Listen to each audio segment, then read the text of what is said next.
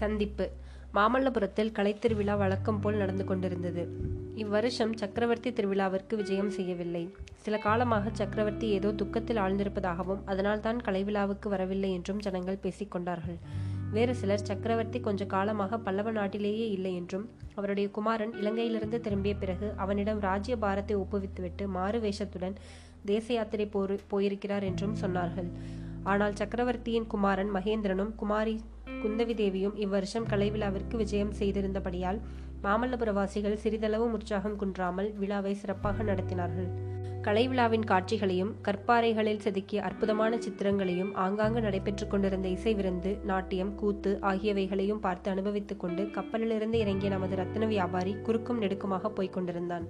அவருடைய முகத்தில் அபூர்வமான கிளர்ச்சி தோன்றியது. கண்களில் அளவில்லாத ஆர்வம் காணப்பட்டது. எவ்வளவுதான் பார்த்த பிறகும் கேட்ட பிறகும் கூட அவனுடைய இருதய தாகம் தணிந்ததாக தெரியவில்லை.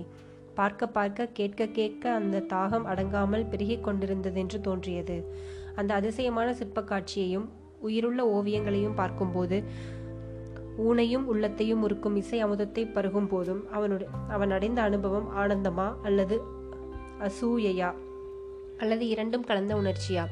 ரத்தின வியாபாரிக்கு பக்கத்தில் தலையிலும் தோளிலும் மூட்டைகளை சுமந்து கொண்டு ஒரு குள்ளன் போய்க் கொண்டிருந்தான்.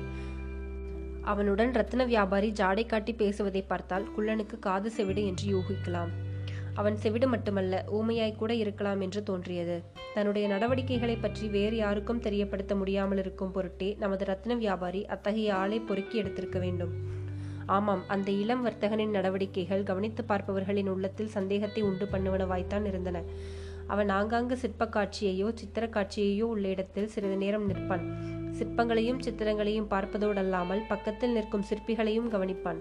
அவர்களில் யாராவது ஒருவன் தனித்து நிற்க நேர்ந்தால் அவனை நெருங்கி முதுகை தட்டி உன்னிடம் ஒரு விஷயம் பேச வேண்டும். கொஞ்சம் ஒதுக்குப்புறமாக வருகிறாயா? என்று கேட்பான். ரத்ன வியாபாரியின் கம்பீர தோற்றத்தையும் கலையான முகத்தையும் பார்த்து யாருக்குத்தான் அவன் பே அவன் பேச்சை தட்ட மனம் வரும். அவன் சொற்படியே கொஞ்சம் தனியாக இடத்திற்கு வந்து அவர்கள் வருவார்கள். அவர்களிடம் அவ்வர்த்தகன் கடலுக்கு அப்பால் தான் வசிக்கும் தேசத்தை பற்றியும் அந்த தேசத்தின் வளத்தையும் செல்வத்தையும் பற்றியும் பிரமாதமாக வர்ணிப்பான். கரிகால சோழ சக்கரவர்த்தியின் காலத்தில் கடல் கடந்து சென்ற தமிழர்கள்தான் அத்தேசத்தில் வசிக்கிறார்கள் என்றும் அவர்களுக்கு தாய்நாட்டில் உள்ளவை போன்ற திருக்கோயில்களும் சிற்பங்களும் இல்லையே என்ற ஒரு குறையை தவிர வேறு குறையே கிடையாதென்றும் எடுத்து சொல்வான். அந்த தேசத்திற்கு நீ வருகிறாயா? வந்தால் திரும்பி வரும்போது பெருஞ்செல்வனாக திரும்பி வரலாம். அந்த நாட்டில் தரித்திரம் என்பதே கிடையாது. தெருவெல்லாம் ரத்தின கற்கள் இறைந்து கிடக்கும் என்று சொல்லி குள்ளன் தூக்கி கொண்டு வந்த பையிலிருந்து ஒரு பிடி ரத்தின கற்களையும் எடுத்து அவர்களிடம் காட்டுவான். ரத்தின வியாபாரியின் பேச்சிலே அநேகமாக இந்த சிற்பி மயங்கி போயிருப்பான். கை நிறைய ரத்தின கற்களையும் காட்டியதும் அவன் மனதை நிச்சயப்படுத்தி கொண்டு தன்னுடைய சம்மதத்தையும் தெரிவிப்பான். அப்படி சம்மதம் தெரிவிக்கும் ஒவ்வொருவரிடமும் பெரிய ரத்தினம் ஒன்றை பொறுக்கி கொடுத்து அடுத்த அமாவாசை என்று புலிக்கொடி உயர்த்திய கப்பல் ஒன்று இந்த துறைமுகத்திலிருந்து வரும்.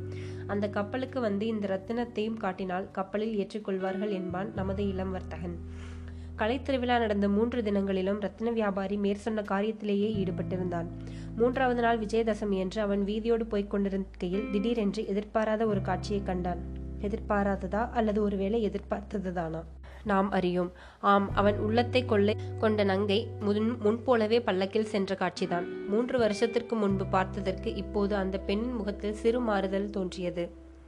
அன்றைக்கு அவளுடைய முகம் சூரியன் அஸ்தமித்த பிறகு நீலக்கடலில் உதயமாகும் பூரண சந்திரனைப் போல் பசும்பொன் காந்தியுடன் பிரகாசித்தது. இன்றோ அதிகாலை நேரத்தில் மேற்கு திசையில் அஸ்தமிக்கும் சந்திரனைப் போல் வெளிரிய பொன்னிறமாயிருந்தது. அப்போது முகத்தில் குடிக்கொண்டிருந்த குதூகலத்திற்கு பதிலாக இப்போது சோர்வு காணப்பட்டது. விஷமம் நிறைந்திருந்த கண்களில் இப்போதோ துயரம் தோன்றியது. இந்த மாறுதல்களினாலே அந்த முகத்தில் சௌந்தரியம் மட்டும் அணுவளவும் குன்றவில்லை. அதிகமாயிருந்ததென்றும் சொல்லலாம். வீதியோடு போய்க் கொண்டிருந்த ரத்தின வியாபாரி தனக்கு பின்னால் கூட்டத்தில் ஏதோ கலகலப்பு சத்தம் உண்டாவதை கேட்டு திரும்பி பார்த்தான். காவலர் புடைசூழ ஒரு சிவிகை வருவதைக் கண்டான். அச்சிவிகையில் இருந்த பெண் தன் இருதய மாளிகையில் கூடிக்கொண்டிருந்தவள் என்பதைத்தான் ஒரு நொடியில் தெரிந்து கொண்டான். அச்சமயத்தில் அவன் நெஞ்சு விம்மிற்று கண்களில் நீர் தழும்பியது. இம்மாதிரி சந்தர்ப்பம் நேருங்கால் என்ன செய்ய வேண்டும் என்பதை பற்றி அவன் யோசித்து வைத்திருந்ததெல்லாம் சமயத்துக்கு உதவவில்லை. வீதி ஓரமாக ஒதுங்கி நின்று கொண்டான். பல்லக்கின் பக்கம் பார்க்காமல் திரும்பி வேறு திசையை நோக்கினான்.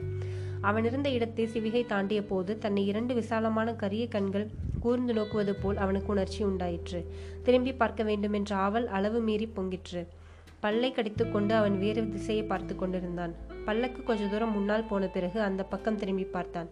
பல்லக்கில் உட்கார்ந்திருந்த பெண் தன் மீது வைத்த கண் எடுக்காமல் பார்த்து கொண்டிருப்பதை கண்டான். அடுத்த கணம் அவனுடைய கண்கள் மறுபடியும் கீழே நோக்கின. ஆனால் பல்லக்கு மேலே போகவில்லை நின்றுவிட்டது.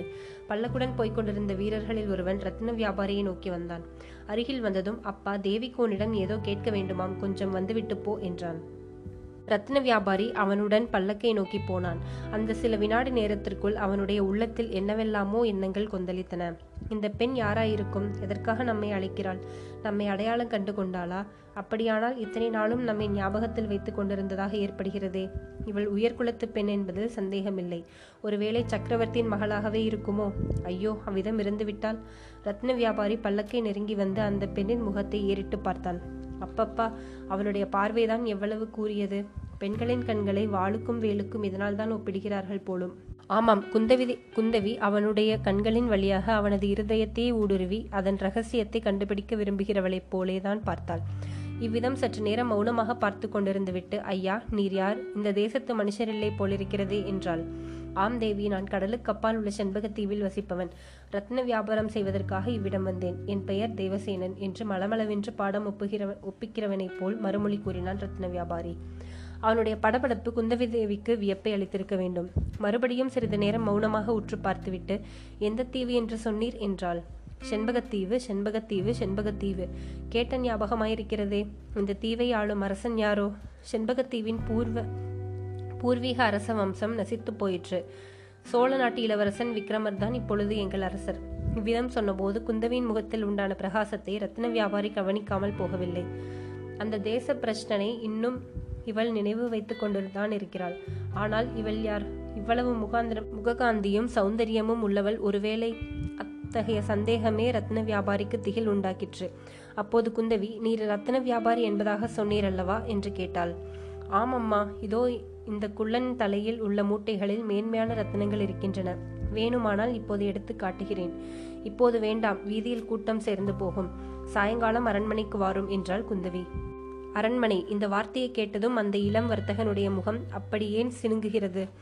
அந்த சினுக்கத்தை குந்தவி கவனித்தாலோ என்னவோ தெரியாது. எதையோ மறந்து போய் நினைத்து கொண்டவள் போல் ஆமாம் சாயங்காலம் கட்டாயம் அரண்மனைக்கு வரும். சக்கரவர்த்தியின் குமாரி குந்தவி தேவிக்கு ரத்தினம் என்றால் ரொம்பவும் ஆசை. கட்டாயம் உம்மிடம் வாங்கிக் கொள்வாள் ஒருவேளை இந்த மூட்டையில் உள்ள ரத்தினங்கள் அவ்வளவையும் வாங்கிக் கொண்டாலும் வாங்கிக் கொள்ளலாம் என்றாள். ரத்ன வியாபாரி பெருமூச்சு விட்டான். மனத்திலிருந்த பெரிய பாரம் ஏதோ ஒன்று நீங்கியவன் போல தோன்றினான். அப்படி எல்லாவற்றையும் ஒரே இடத்தில் விற்றுவிட வேண்டும் என்ற ஆசை எனக்கில்லை. இந்த தேசத்தில் இன்னும் பல இடங்களை சுற்றி பார்க்க விரும்புகிறேன். உங்களுக்கு வேண்டிய ரத்தினங்களை நீங்கள் வாங்கிக் கொண்டால் போதும் என்றான்.